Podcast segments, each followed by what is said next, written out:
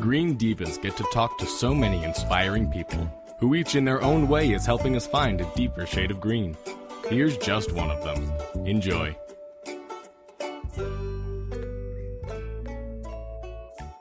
Great. I'm so glad you could call us today, Zeke. I'm on again with Zeke Freeman, founder owner of Bee Raw.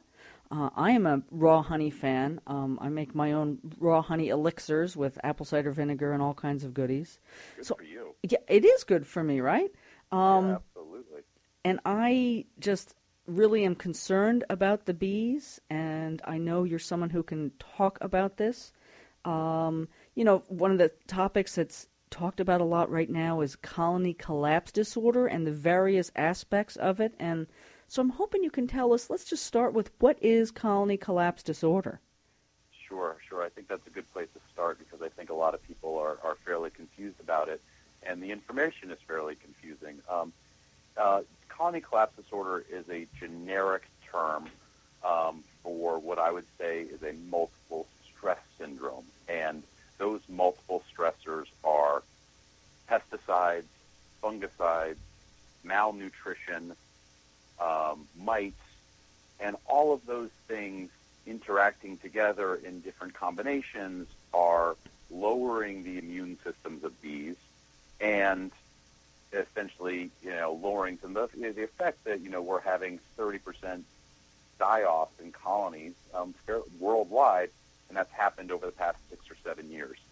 Um, so it's it's really significant. Well, it's um, terrifying. It just, it's it is terrifying. It is terrifying. There was just a, a new report released um, last week that, in fact, really is pointing a finger now more at fungicides than even at some of the pesticides, um, because um, beekeepers and farmers, you know, they know not to spray pesticides when bees are uh, around, and yet, um, and so fungicides have never really been looked at, and so now they're they're seeing that kind of this combination, this cocktail of fungicides and pesticides is really, really affecting the immune systems of bees, and they, they are getting um, diseases that they would normally fight off um, naturally. It's almost like like the the fibromyalgia, and I say that like with my hands in quotes because nobody really knows what it is. It's this combination of things that, you know, that that lowers. Sure.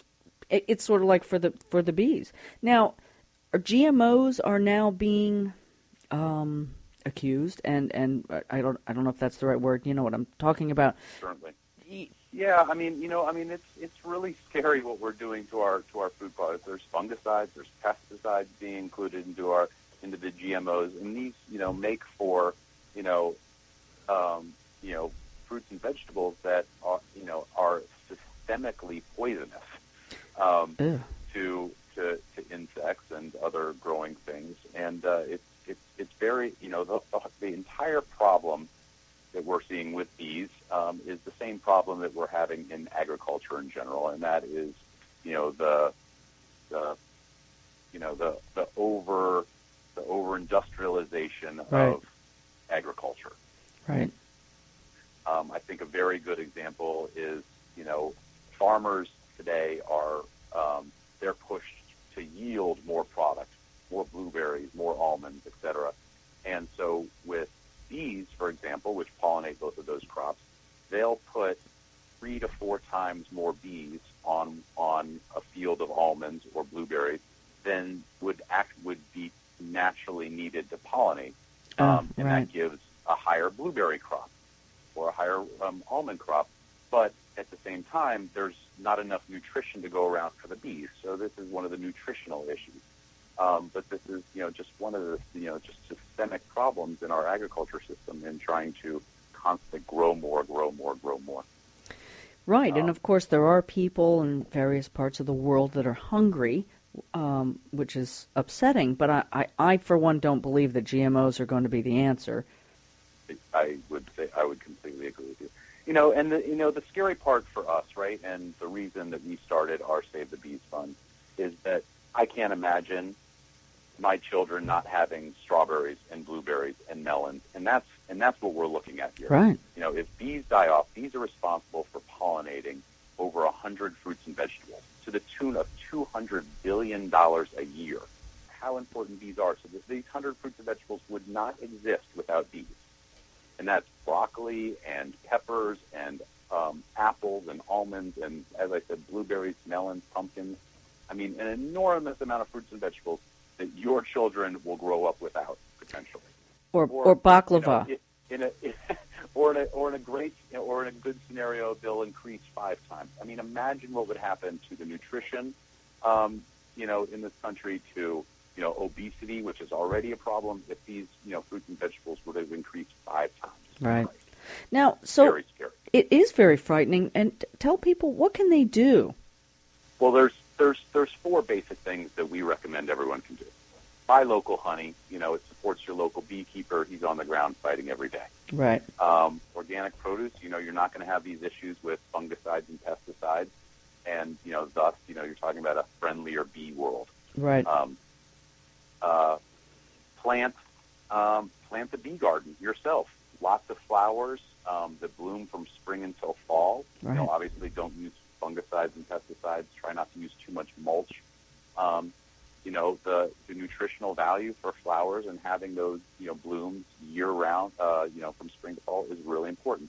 And then, you know, you can certainly donate to the Bee Raw Save the Bees Fund. Your um, guests can find out more at beeraw.com forward slash save the bees. Okay. Um, and we'll make sure to put we- that on our website. and we um, and we in turn fund the UC Davis Apiculture School, which which researches um, colony collapse disorder and directly with commercial beekeepers, um, and you know is really searching to find answers to these problems. And we Oh. also fund the the Xerces Society, um, which is another research body um, focusing on invertebrates and has a, a honeybee fund as well. Um, Wonderful. Those are the two places that we we um, we we fund, um, and every and one percent of um, all of our sales, um, of our profits go to the Save the Bees Fund as well. So even if you were to buy our products, um, you know some of those some of those funds fund those, fund those two entities. And where can people find Bee Raw products? Um, BeeRaw.com is probably the easiest place for everybody, but Okay. um, certainly Whole Foods, um, Wegmans supermarkets, Okay. um, a lot of specialty foods and uh, specialty cheese stores, um, fresh markets in the south. Excellent. Well, I'm so glad that you're out there doing what you do, helping to fund research and, and educate people like us, and that you took the time to talk to us today. It was my pleasure, and thanks for having me. So there's hope for the bees. Thanks, Zeke. Hope you enjoyed that as much as they did. Please visit thegreendivas.com. That's T H E greendivas.com for more fun podcasts and information on the Green Divas and low stress ways to live a deeper shade of green.